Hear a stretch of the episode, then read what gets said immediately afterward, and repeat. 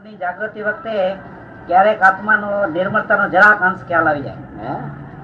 સ્વપદની જાગૃતિ રહે ને, તે શુદ્ધાત્મા તો પેલું છે તે આત્મા જે આત્મા છે ને પરમાત્મા જે જાતે ખુદ રિયલ વસ્તુ.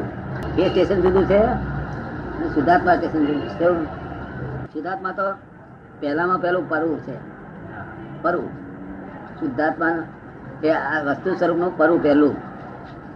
પછી એમાં કેટલાય પર આવે, ત્યાર પછી મૂળ સ્ટેશન આવે.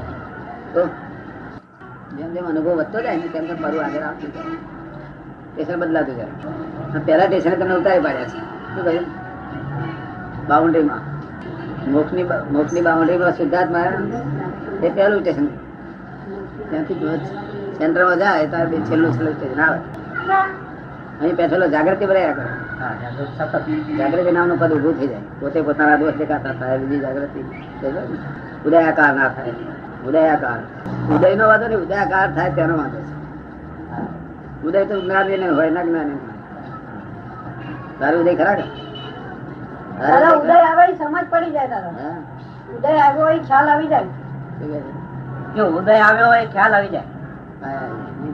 પછી તો દાદા જોયા જ કરવાનું હોય ને. કોઈ ફરજ નહીં. બીજા સેજ દેખાય ને શું આત્મા? ક્યારેક અંશ આવી જાય. હે? ક્યારેક નિર્મળતાનો અંશ આવી જાય. હા એ એ બીજા બીજા સ્ટેશન પહોંચવાની તૈયારી છે. એને એનેથી આગળ જવું પડશે એમ કહું છું. ખરી પુરુષાર્થ તાર પર શરૂ થાય છે ને મોક્ષ નો પુરુષાર્થ તાર પર શરૂ થાય શુદ્ધાત્મા એ એ સેન્ટ્રલ સ્ટેશન નથી.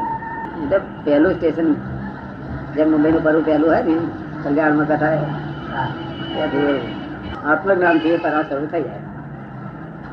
જ્ઞાની પુરુષના આત્મજ્ઞાન આપેલા તો એ પહેલાથી જો સમજમાં આવી ગયું એનાથી પરત શરૂ થઈ જાય.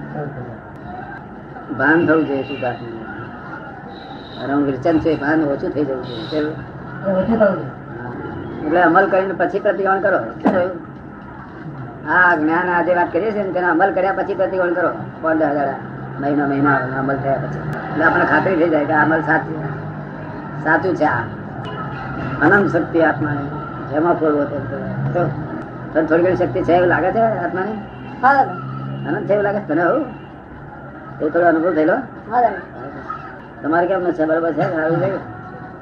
જાત્રામાં કશું લાભ થયો તમને જાત્રામાં કશું લાભ થયો? બહુ લાભ થયો એમ?